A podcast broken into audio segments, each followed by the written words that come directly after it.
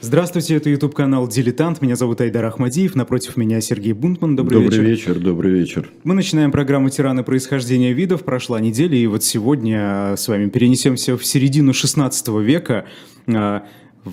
А, Тема «Государь, великий князь московский и всея Руси Иван Васильевич Грозный». Как и обещали, вопросов уже очень много в чате, но мы призываем задавать еще больше, потому что в конце эфира посвятим да, минут 10. 10-15 то, минут чтобы, да, как раз мы с вами с вами. Да. Mm-hmm. Ну что, а, да, я принято... уже испугался, что ты, что ты начнешь все титулование а, Ой, Ивана ну, Васильевича Грозного. Вы знаете, я от этого потихоньку вот. отхожу, потому что у нас что не герой, то у него ну, регалии ну, конечно, огромные, двухэтажные. Чем, ну, чем больше тиран, тем он, а, конечно, и а, больше у него длиннее титулование. То есть Иван Грозный довольно-таки крупный тиран. Иван Грозный – это, конечно, крупнейший и тиран, наверное, всей российской истории.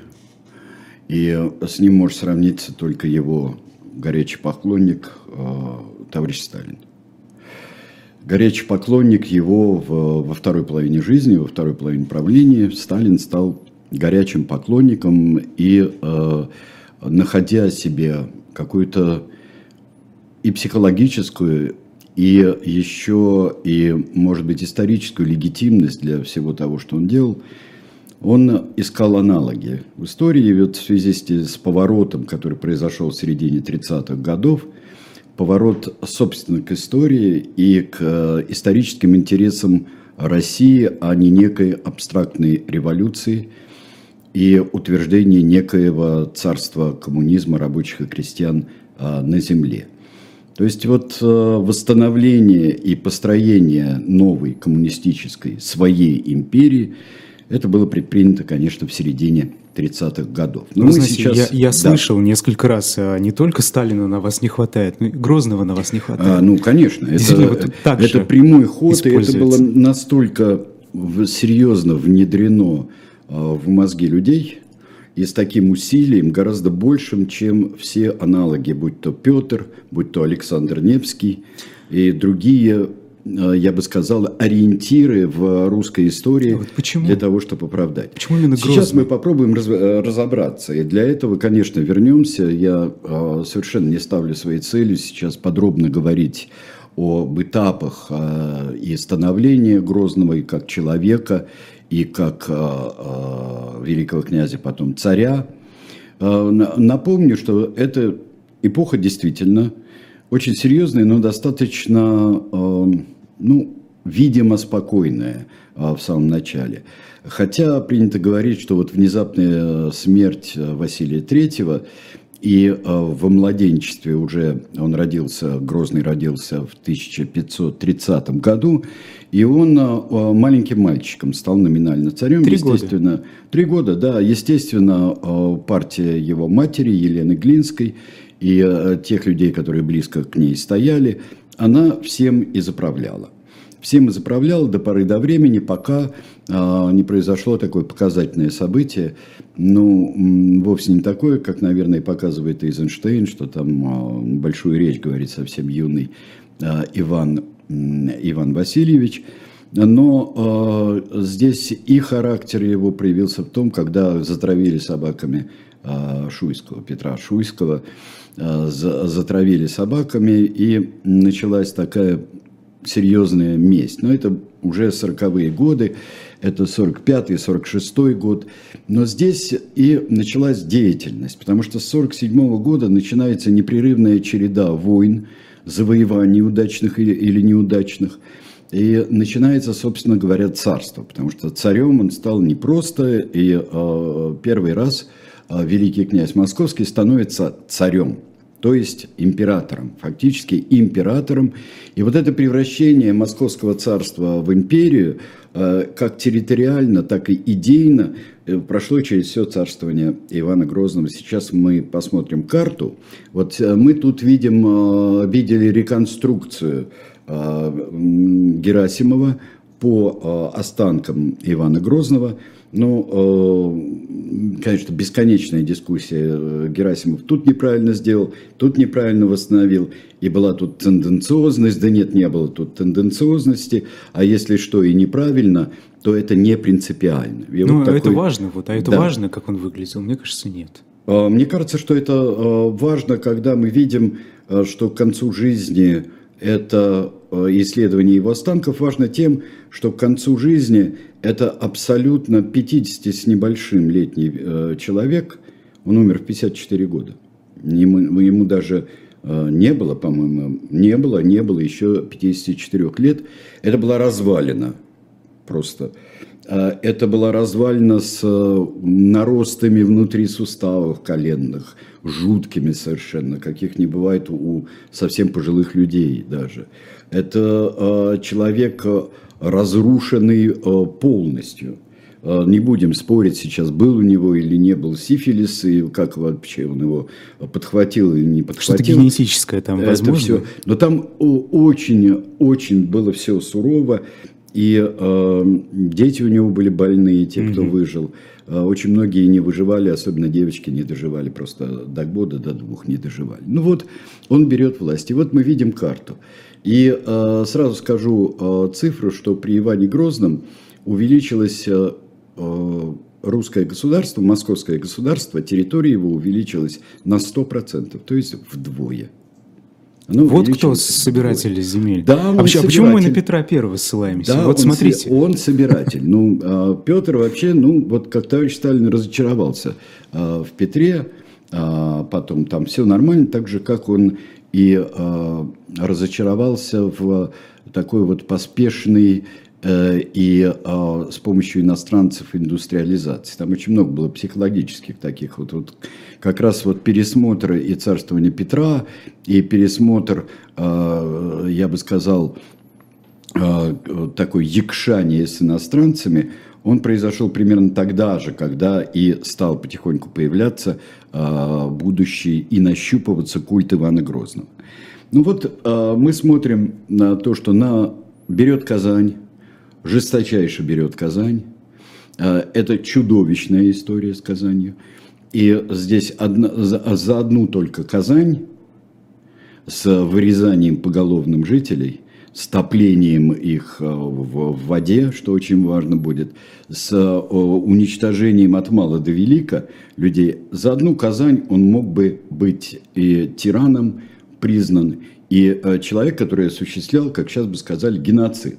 Потому что геноцид он осуществлял, но здесь можно обвинение потом будет снять, потому что он с таким же удовольствием уничтожал и э, собственный э, народ.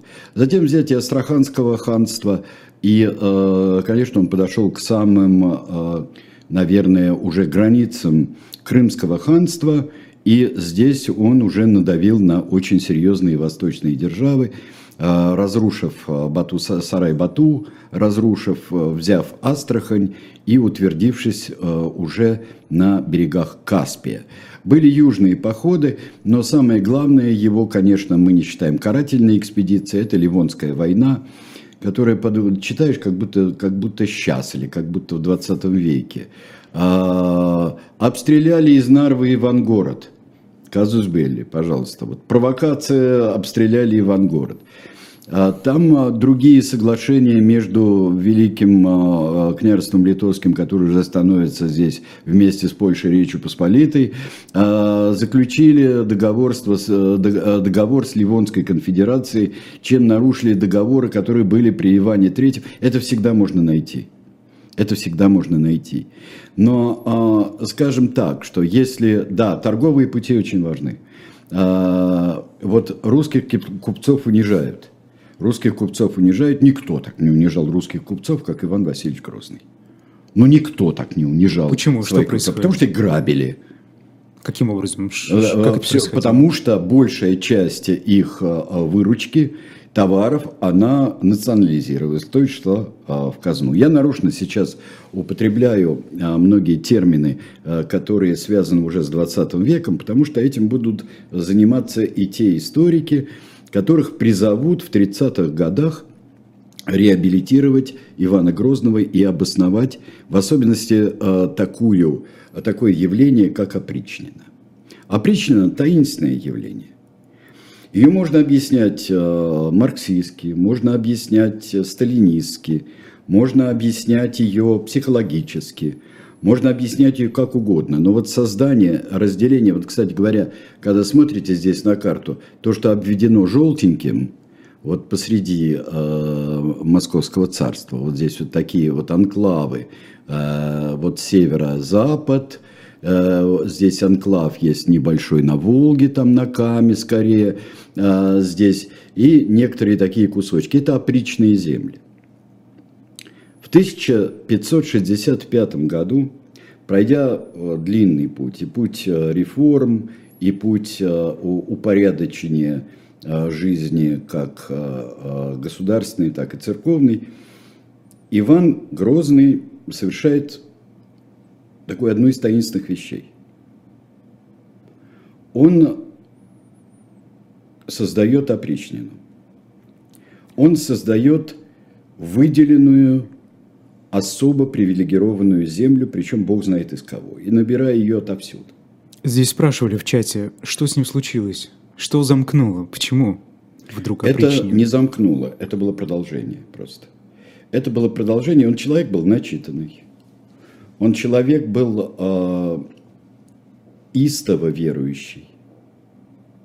И если современники, исследователи, русские историки э, приходили к выводу, и думали, как это сочеталось, его э, крайняя жестокость, его, э, его, я бы сказал, неправедный образ жизни, его, сегодня, когда я думал, как можно рассказать краткую биографию, вот это вот биографию родился, да, и у меня вот родился, как мы говорим, родился, женился, умер. Родился, женился, женился, женился, женился, женился, женился, умер, да. Вот эти вот его метрические данные можно было бы вот так сделать. Вот эти бесконечные э, женитьбы, эти бесконечные... Да, конечно, он мог слышать и о своем э, старшем современнике, с чьей дочерью он дружил, о Генрихе VIII. И кстати, не факт, что он не интересовался различными формами ересей. Такими, как он э, говорил и э, ливонцам, и говорил и литовцам с поляками, говорил вот так вот, как Полоцк, а там страшно был Полоцк разграблен, страшно убит, э, я уж не говорю о еврейском населении, которому предложили креститься вот прямо на месте, если нет, то всех утопить. Всех утопить – любимое занятие.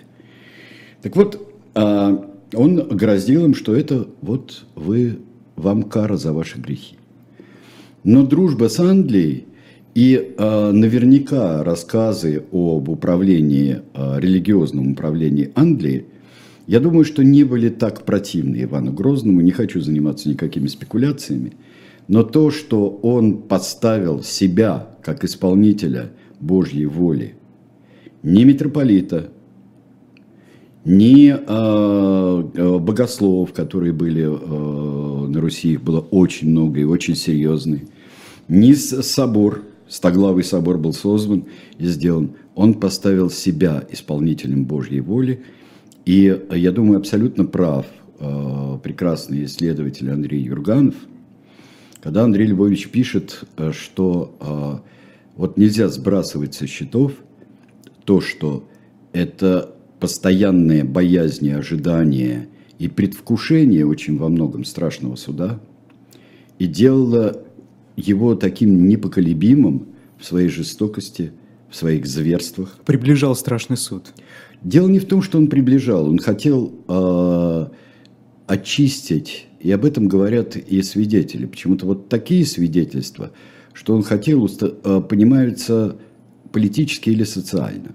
Вот э, пресловутый Штаден, опричник, авантюрист, в общем-то, мерзейшая, конечно, э, личность, которая очень понадобилась э, и потом в 20 веке, потому что на нем очень, на его э, записке императору Рудольфу очень многое строилось э, в создании культа Ивана Грозного.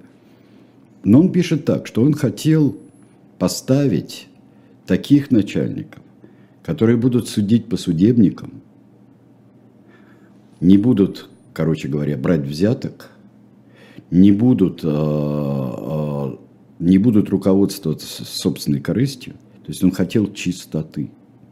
И вот почему к этому не, при, э, не прислушивались и не читали это внимательно люди? Потому что это было не нужно. Потому что здесь это было как-то так. Он строит крепкое, унитарное государство. Не прислушивались в 20 веке? да, да, да, да. Угу. И э, одни не прислушивались, потому что не может этот э, омерзительный тиран и сумасшедший э, сифилитик, не может он устанавливать государство чистоты и чести. Так у многих тиранов это, между прочим, прослеживается. Это между желание, прочим, на самом приводит. Деле, на самом деле, это установление чистоты и абсолютного порядка – это синоним установления абсолютного зла. И вот то, что Иван Васильевич, да, еще обращали внимание, что он а, все свои практические решения а, душегубские объявляет в церкви. В Новгороде, когда а, в 1568 году отправилось его новоявленное опричное войско. Думаю, не стоит нам а, спорить об опричниках. Носили ли они пёсьи головы, носили ли они метлы. Одеты они были действительно в черное. Они были как монахи, только вооруженные монахи. Это была вооруженная монашеская гвардия, монашеское братство. У нас а, в чате это называют фанатичный, фанатичное православие это было, Грозного. я бы даже не сказал, что это совсем как-то православие. Ну, в понимании Грозного, возможно. А на самом деле э, у Грозного, верования Грозного, сколько бы он ни э, цитировал святых отцов и учителей церкви, оно было, это была такая мощнейшая миллинаристская или хилиастическая ересь.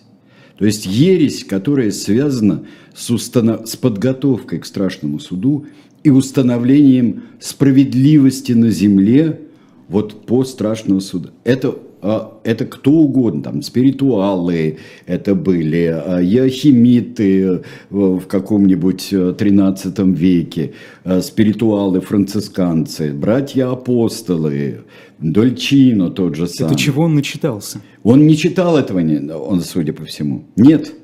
Но это вот установление справедливости и ощущение своей миссии, что он может карать, это, мне кажется, было главное. Зачем ему понадобилась Казань и увеличивать территорию настолько? А территорию надо... Вот это еще Казань это ранее. Между прочим, он, он дико э, был недоволен походом Ермака. Ну, Почему? Куда там? У нас э, с, э, с тамошними, у нас и так как-то испортились отношения, и так тяжело, а еще туда лезут Строгановы со своими бандитами. Э, бандиты, это Ермак и, и казаки, которые с ним пошли. Но, э, по счастью, в самое последнее время поход Ермака был успешен не для него, а для э, Москвы. И он победил Кучума. Это совершенно неожиданно, как будет в 19 веке взять и Туркестан, например. Взяли в Туркестан, а зачем? В чем секрет? А это не так важно сейчас. Вот нужен вот здесь установление, там-то мы установились как-то более-менее, можно. Дело в том, что он, с одной стороны, строит очень жесткое ордынское государство, такое вот, как, вот как, как понимают московские князья, э, и освобождаясь от Орды, и живя в Орде, он строит это централизованное государство. И то, что это идеи, пространственные идеи, те же, э, что у Чингисхана, что же у Чингисхана, и та же идея порядка, что про, про ту самую знаменитую девушку, которая может принести там золотое блюдо, разные интерпретации, о которых мы говорили, когда речь шла о Чингисхане. Но вот опричное войско, опричнина, э, смещение старой знати, но не в основном старой знати – Это не важно кого, потому что главное, чтобы служили и были в чистоте, вот в этой в мрачной чистоте ему служили. А заговоры видятся постоянно. Слушайте, а все начиналось с земских соборов. Все начиналось из земских и церковных. Но важно, здесь нам важно, к чему он пришел. Здесь а, меня, можно... меня, меня просто всегда интересует, что происходит да, в какой-то момент. Это. Но мне кажется, что э, здесь э, была это и горе от ума, и горе от веры. Он человек очень истовой веры. Иван Грозный.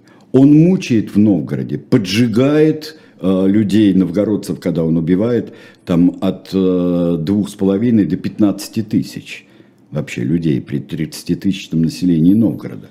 В Новгороде Великом он поджигает людей и горящими бросает Волхов, велит бросать. Он э, привязывает человека, э, это не сказки, привязывает человека и бросает его в реку, не дает утонуть, вытаскивает и говорит, что тот видел. Видел ли а, бездну, видел ли бесов. Это имитация, конечно, а, адских мук. Татьяна это называет воспаленное воображение больного мозга. Это больной мозг, это истовый мозг. И он больной не потому, что давайте найдем у него болезнь какую-нибудь и успокоимся. Это истовый, последовательный, очень большой ум. Угу. Дальше Хорошо. что с дальше, соборами? Дальше. Он строит опричный двор. Вот там, где факультет журналистики. И приемный товарищ Калинина. Вот примерно там вот. От э, Воздвиженки до Никитской. И вообще э, ниже, если по карте смотреть, Никитской улицы, это опричные э, владения в Москве. Он строит двор четыре, э, четырехугольные, строение, крепость четырехугольная, с тремя воротами. Только северные, западные и южные. Восточных ворот нет.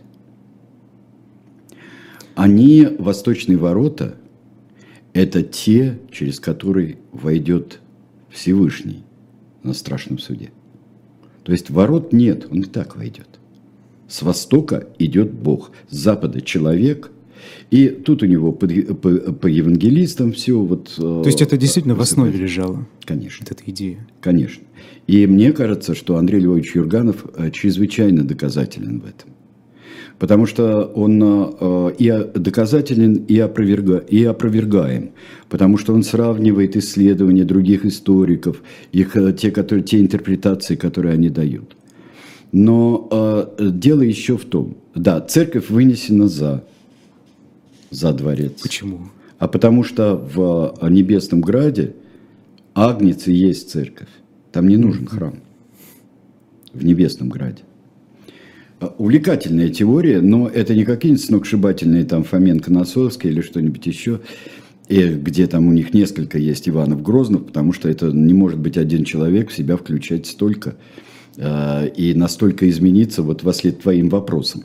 Как вот он так изменился, да? Вот что-то с ним произошло. Сломал он ногу, и вот сейчас мы читаем историю одного города, вот как, что случилось с Фердыщенко, да? Что он друг. Но там любовная история, такой хороший, очень толстый намек на Ивана Грозного, кстати говоря. А здесь такой пародийный и страшноватенький. Но в 1971 году на Москву пришел Давлет-Гирей.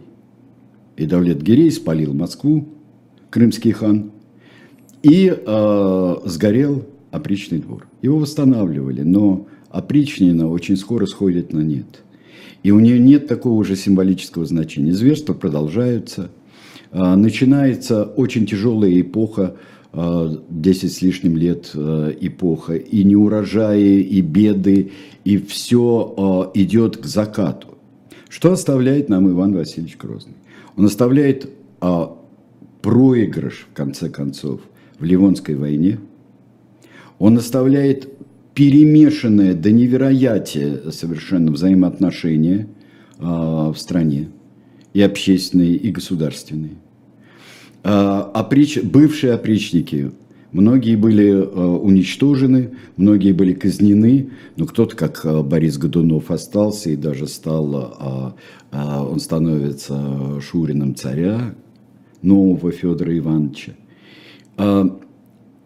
Иван Грозный, человек, который постоянно мечется, но что у него главное, мы не понимаем. Он может прийти в Редне, в каком-то вредне, он может прийти к Давлет-Гирею и говорить, вот я, оставь мне, хоть Астрахань возьми, а оставь только Казань. Он может сбежать от этого, э, от нашествия, он может сбежать. Он может подчеркнуть вот свое то, что избранными э, будет э, опричниками, будет он царь, а в земщине царь будет Семен Бекбулатович. Причем здесь такие э, многогранные вещи и многослойные. Потому что, с одной стороны, то, что царь в земщине Семен Бекбулатович, это может быть Семен Бекбулатович может издать указ, отнять все имущество церквей и монастырей. А опричный царь Иван Васильевич может после этого сказать, нет, мы отдаем церквям и монастырям, отдаем их имущество и их богатство, но не все.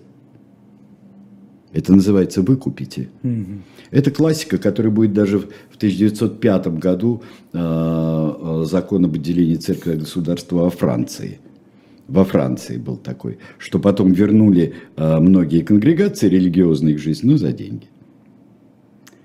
Вот у него сочетается и такая э, мошенническая классика отбора земель. Да, кстати, чтобы построить опричный дворец, там же снесли э, массу всего, это же большая территория. А все было тесно в Москве, особенно здесь, за Неглинкой, хоть за Неглинкой, но очень близко, э, близко к Кремлю. И вот он оставляет вот такой вот, э, он оставляет руину. Он оставляет государственную руину он оставляет потери среди населения а, невероятные. Мы очень любим мерить. Но там, где нет 27 миллионов, это для нас не, а, просто не, а, вообще не, не числа. Это не потери. А там, причем погибают замечательные полководцы, или погибают, или сбегают, как Курбский. Кстати, внимательно надо читать э, переписку Курбского, не только когда вас на филфаках заставляют э, читать это. Внимательно, потому что э, если вдуматься и если читать исследования хорошие, того же Юрганова, многие вообще, замечательные есть историки этой эпохи, как Владислав Дмитриевич Назаров, э, вот, которого я нежно люблю и почитаю. Э, есть э, об этом многое, но если почитать, то первое письмо Грозного – это вообще манифест опричнины, и где мы видим религиозность опричнины. Не нужно пропускать как несущественные э, просто многочисленные цитаты из Писания и из отцов. Не надо.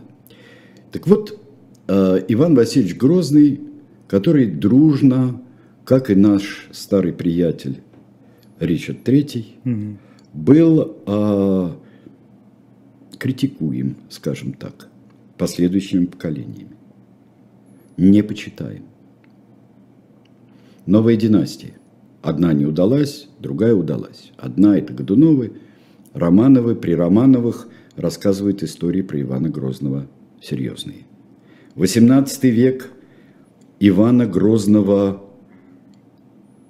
как тирана, как непредсказуемого деспота изображает.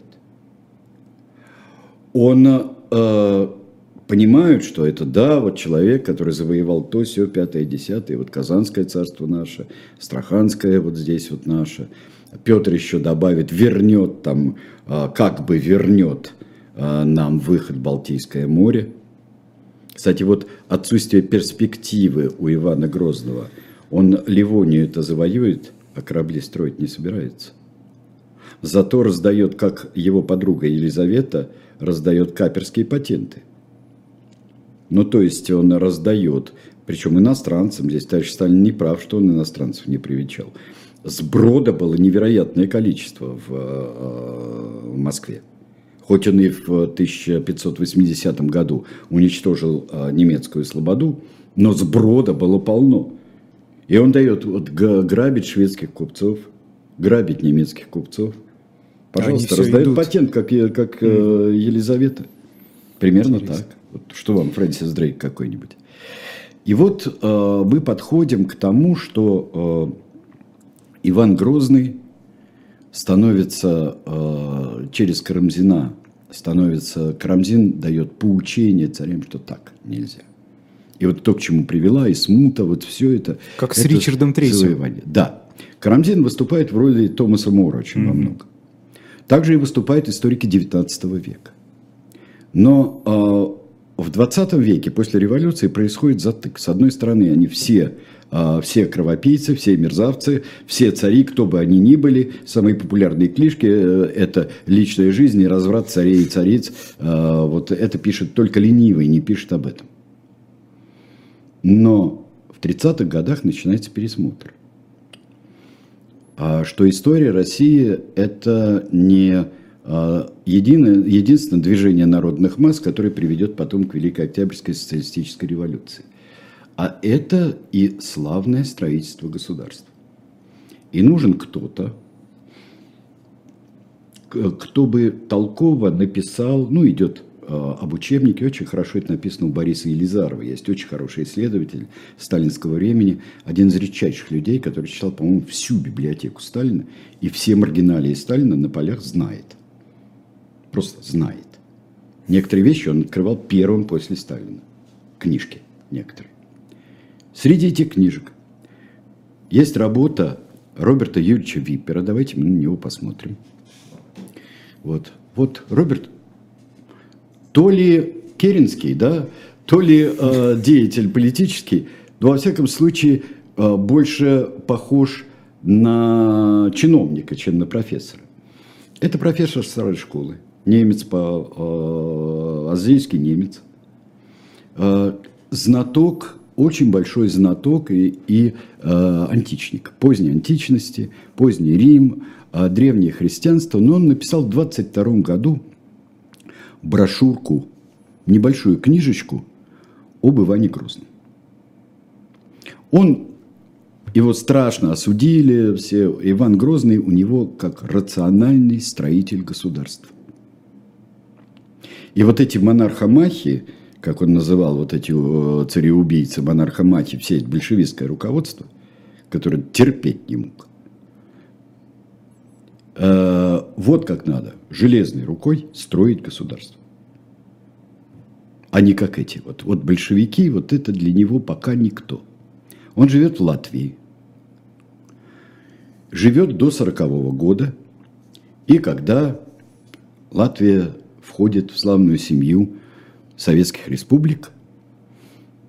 Там и высылки, и гонения, и интеллигенция, ну, вот вообще. Немец, антисоветчик, ему на великолепных совершенно условиях передают специальное приглашение в Москву, и он приезжает в Москву. И сразу включается в работу. Сразу включается в работу в Институте истории, и он получает от Сталина через Жданова и через директора института Бориса Грекова, он получает инструкцию, получает фактически. Продолжайте в том же духе.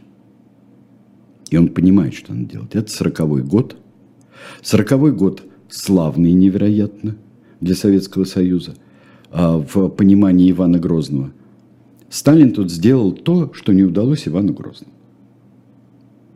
Он взял Балтийские страны, он получил все, он получил, как казалось, достаточно прочную большую империю.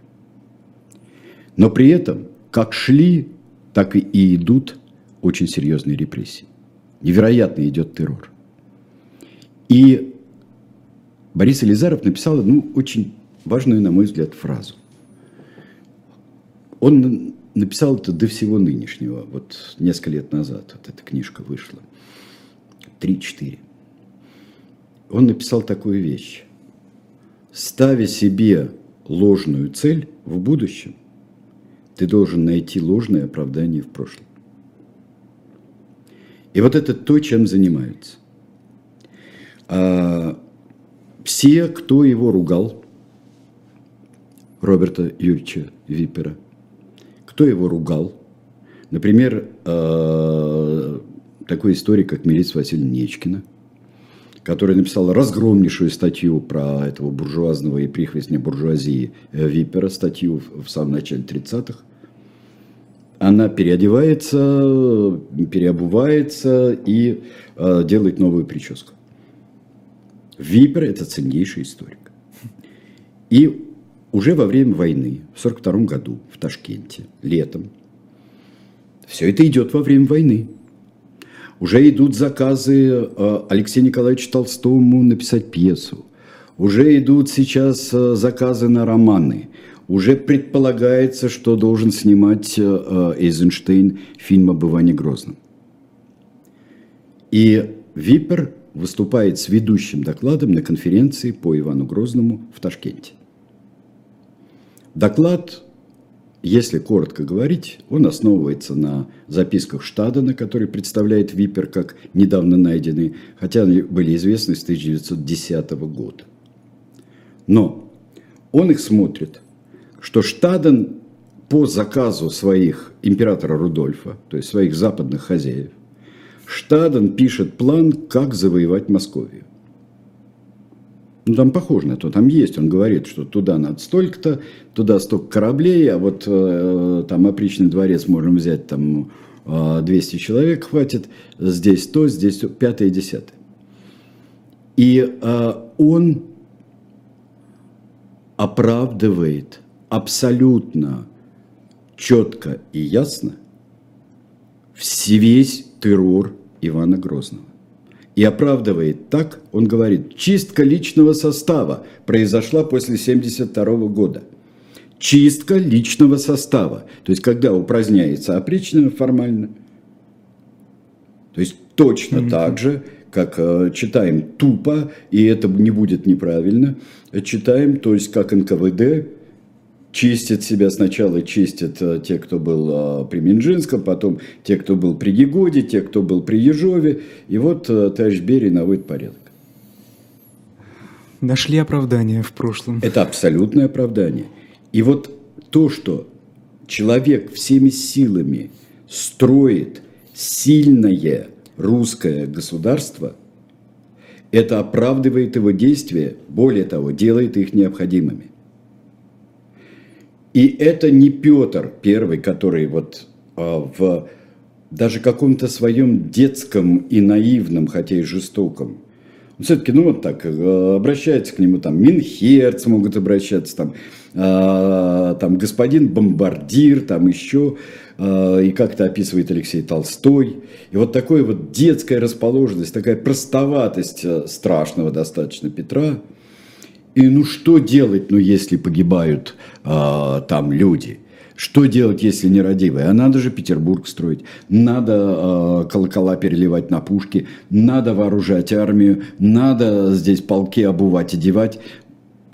И, конечно, это какими-то потерями.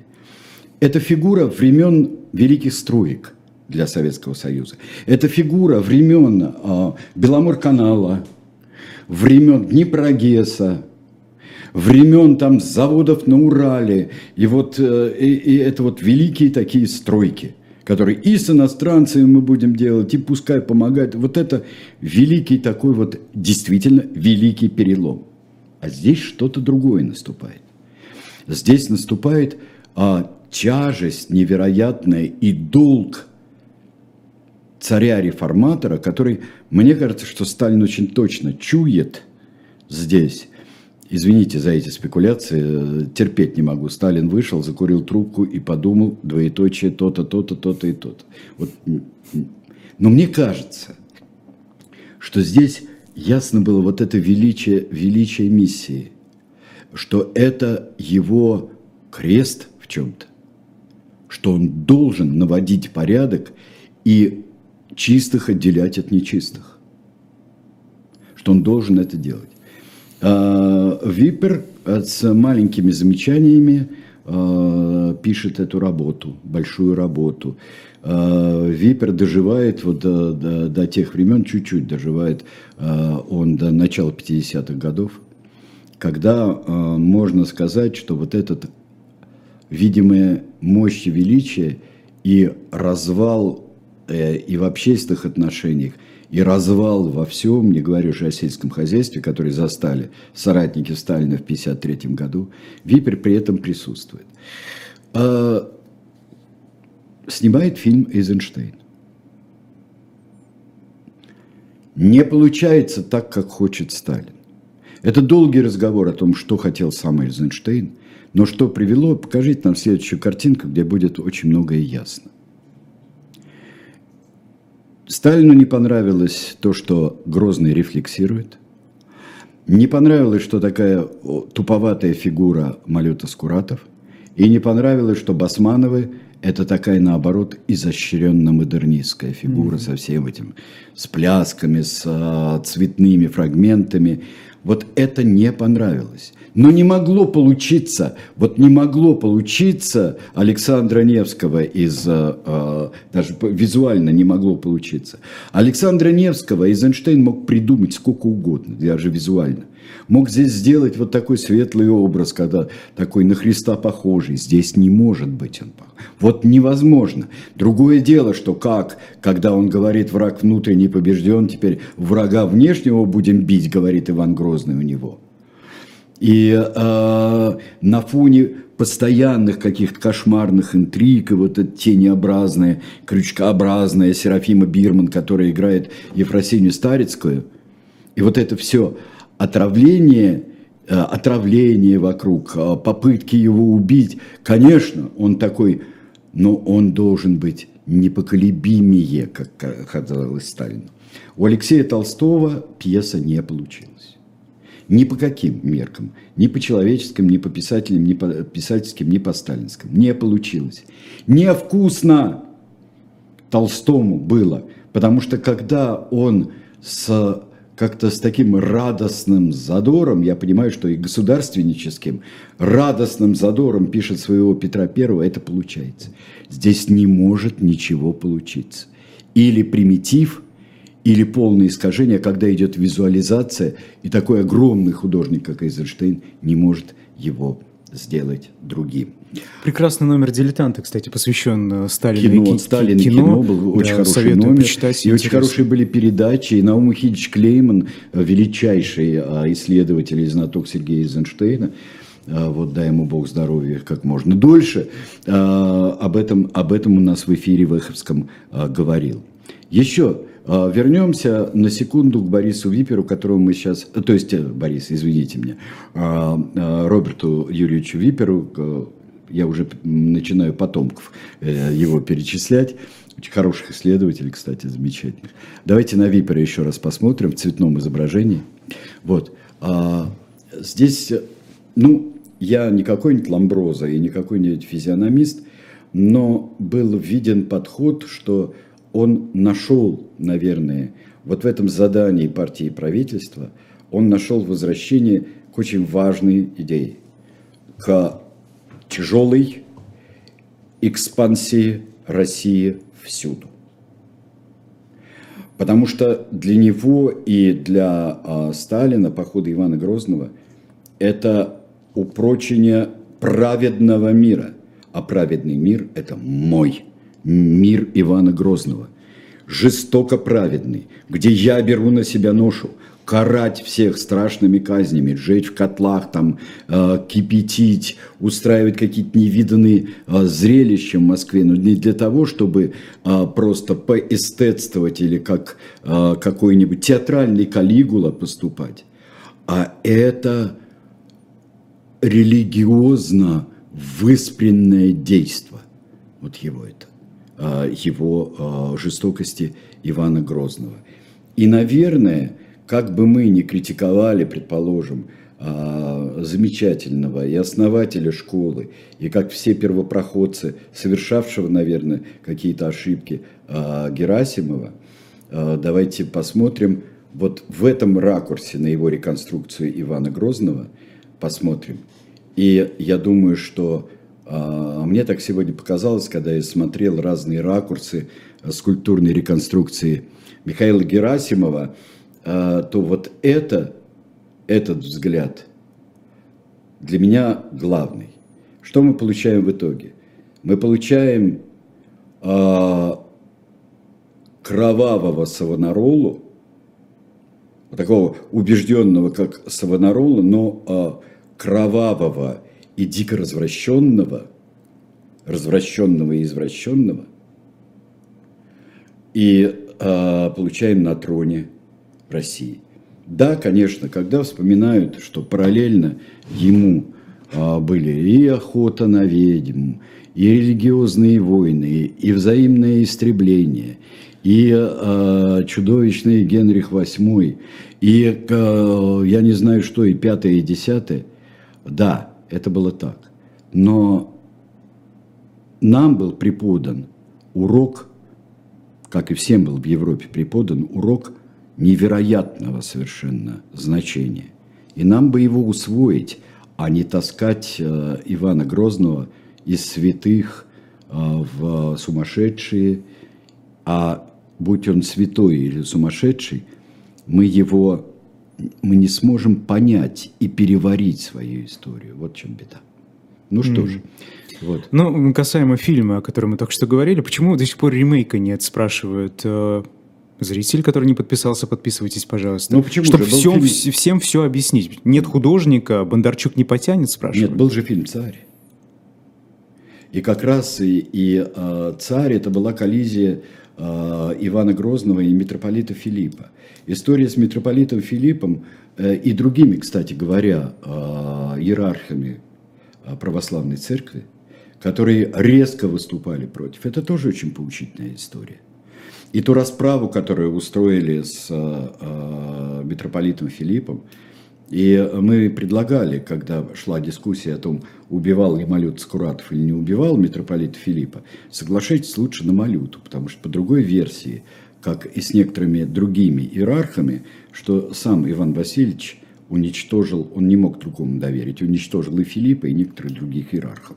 Так что, э, товарищи патриоты, соглашайтесь, пожалуйста, на Малюта Скуратова будет за кого, на кого свалить. А, я не знаю, возможен ли фильм. Возможен ли фильм? Как сделать? Нужно, чтобы кому-то страстно захотелось его сделать, и кто-то к этому подошел а, с абсолютной, я бы сказал, ответственностью и художественной ответственностью. Вы знаете, когда будет надо, он сам появится, такой фильм. Главное, чтобы художнику хотелось. Да. Алиса спрашивает, а чистил всех, кто попадал под горячую руку? Или как-то избирательно? Это было так же, как и при Сталине, это было совершенно иррационально. Это было абсолютно иррационально. А, милости царские бывали. От, как давались, так и отнимались. Доносы были? Доносов было множество. Но донос, я вам скажу, Донос – это функция. Донос – это не первично. И эта история про то, что о, броская фраза, да, Влатовская, что про э, миллионы доносов, это только броская фраза. Если власть не создает условий для того, чтобы доносы поощрялись, то доносы не имеют никакого, никакого значения. Никакого власть первична. Кто-то бы сейчас поднял тему коллективной ответственности. Да вот сейчас поднял бы, ну как же, Иван Васильевич жестокому, неотесанному, омерзительному, охочему до зрелищ и рабскому, привыкшему к рабству народу, он шел им навстречу, он давал им пищу, он, он их кормил и кровью, и э, побиением, а что может быть Э, лучше на свете, чем побиение бояр, например, князей. Сегодня ты властитель всех, а, а, а завтра ты у меня мучаешься в кошмарных совершенно, с тебя кожу сдирают живьем. Нет, это не так. Почему не отказались от э, фанатичного православия потом, после? Отказались от него? Почему не отказались от православия? А, нет, такого, такого как при Иване э, Васильевиче не было никогда уже. Не было никогда, потому что э, то, что мы видим, это абсолютно, э, ну вот все-таки вот, вот горе от начитанности, вот горе от начитанности. Ну мы знаем на, на э, на примерах некоторых людей, вот э, нынешних наших соотечественников, ну, например, Вассермана, да, что необычайная эрудиция – это не свидетельство э, тонкого и проникновенного ума. Она может быть самоцелью, но здесь как-то это вот это, вот это э, именно она легла на такой характер, ну, потому что не каждый же, э, не каждый э, доминиканский монах это Савонарола, да?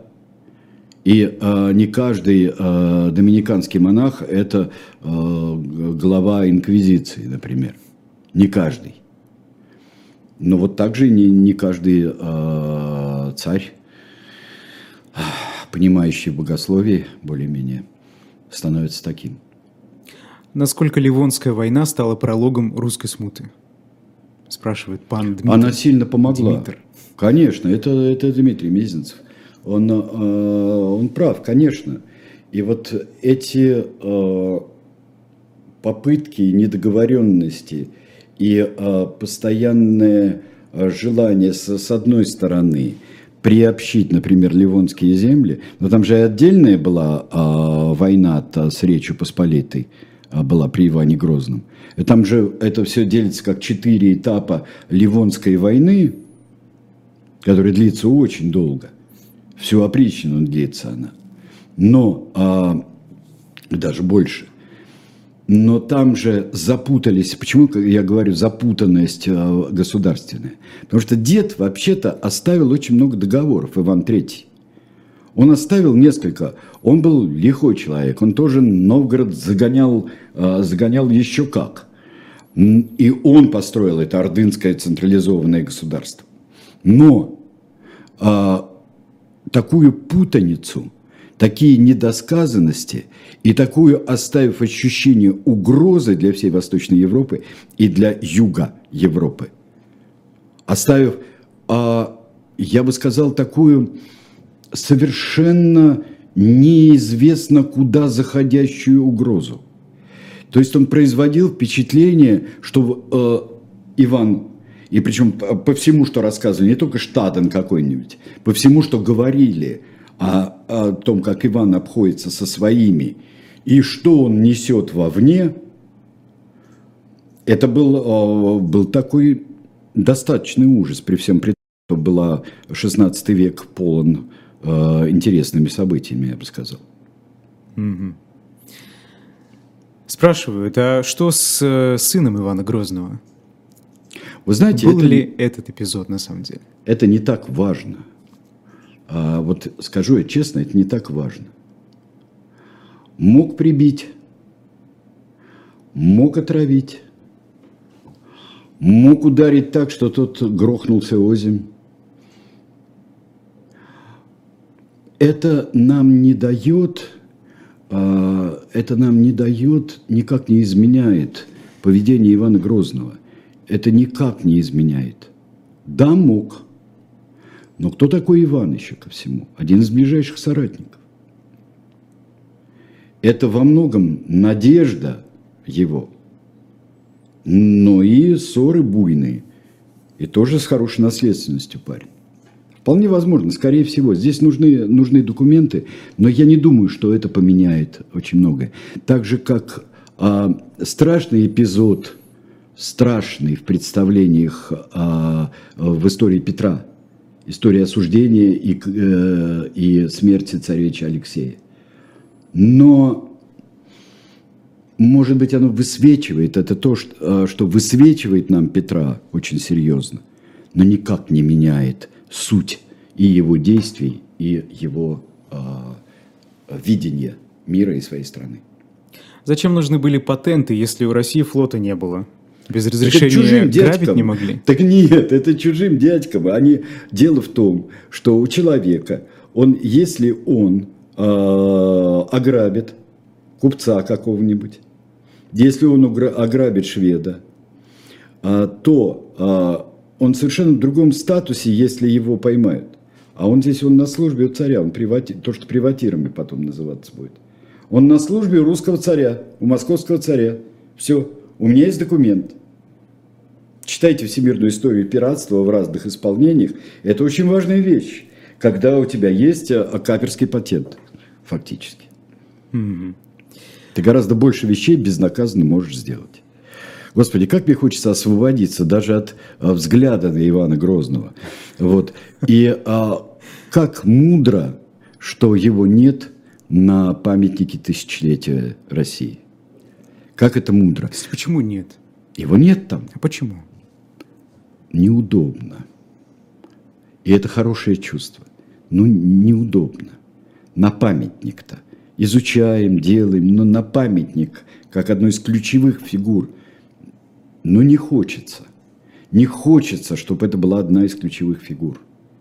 Не хочется, чтобы при всех его приращениях, завоеваниях а, он, например, а не Иван III, он, а не а, Петр, он, не даже как Алексей Михайлович, который договором все-таки а, договорился с Украиной, Хмельниччиной. Ну, если можно, очень коротко, времени уже да, не осталось нет. совсем. А Грозный когда возникло это прозвище и почему? А, Грозный это возникло не сразу. И а, это многие интерпретировали. Точно так же, как нумерация. Он никогда не был Иваном IV. Это вообще Карамзин только четверку сделал. А при Иване VI, а, который мы считаем а, вот при императоре малолетнем Иване, он был Иван III он сам себя называл. Ну так вот, Грозный, да, Грозный, называли, называть его как-нибудь вообще, это было очень сложно и рискованно. Но вот э, Карамзин пишет, что осталось не мучитель, а осталось Грозный. Поэтому мы принимаем его как сложную фигуру, писал мудрый и очень дипломатичный Карамзин. На следующей неделе кто? Франциско Франко. Спрашивали, когда слух и эхо было, а Франко был нацист, спросили у меня. Ну вот мне кажется, что Франциско Франко, раз спросили, он а, достоин передачи достоин передачи. Так что не будем откладывать. Через неделю на канале «Дилетант» «Тираны происхождения видов», ну а буквально через две минуты, мы как-то сегодня с вами затянули, действительно, да. в особом мнении экономист Сергей Алексашенко, ведущая Лиза Аникина, а в 9 часов политик Евгений Ройзман в личном приеме с, со Стасом Крючковым по традиции. Айдар Ахмадиев, Сергей Бунтман сегодня рассказывали про Ивана IV Грозного, который, оказывается, и тогда и не был и не, четвертым, и не Грозным. Вот. Спасибо, до свидания.